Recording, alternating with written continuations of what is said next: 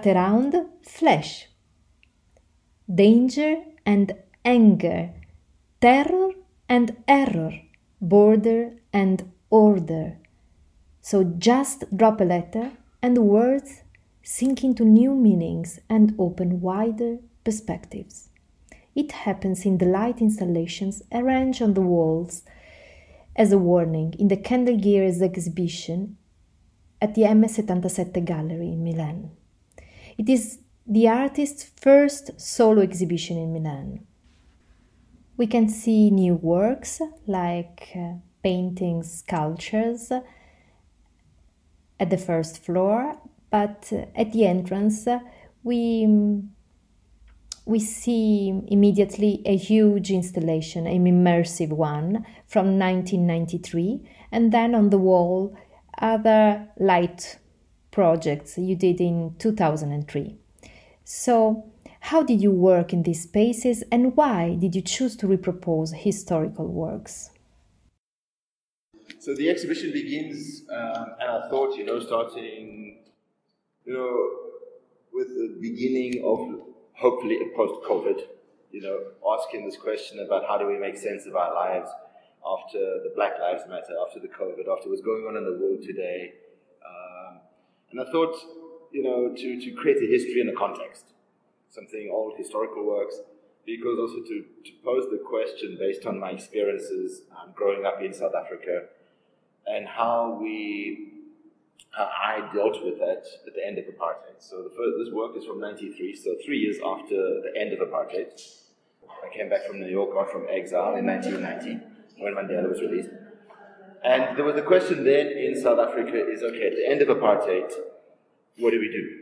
So during apartheid, the, the, the, let's say the discussion was, we used to say that culture is a weapon of the struggle.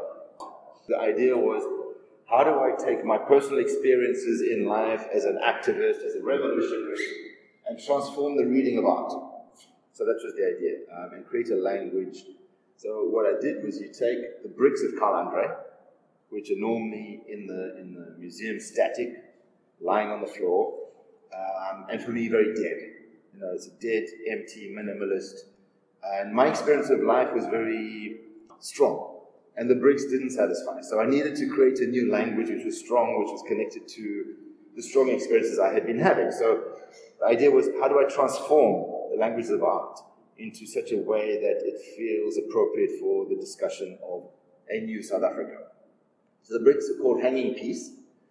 And so I take the shape of Carl Andre, the form, the brick, and I suspend them. And when you look at it, they're very beautiful and they, they, they're inside a minimalist logic. But as soon as you start moving, then the bricks start moving. And the stronger you move, the stronger the bricks move, and then it creates a momentum. And then they come alive.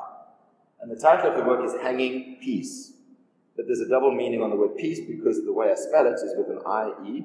Like that, it means peace, which is a weapon. A gun we call a piece. So it's this idea of art being some form of weapon of transformation, but at the same time, peace as in pace in the balance. And I choose the form of with the hangman, with the, the knot from hanging, because it references to um, Billie Holiday, Strange Fruit, and this idea of the black people hanging from the trees in the American South by the, by the mobs. So it's really talking about the history of protest, the history of challenge. They're also outplaced. So the bricks are red clay, like we are, made from clay. So it becomes a metaphor for our place in the world, and as we move through the space, we create an energy, and that energy then is consequent for the next person, and so on. The, the discussions we were having at the end of apartheid are the same discussions we're having today about Black Lives Matter. It hasn't changed.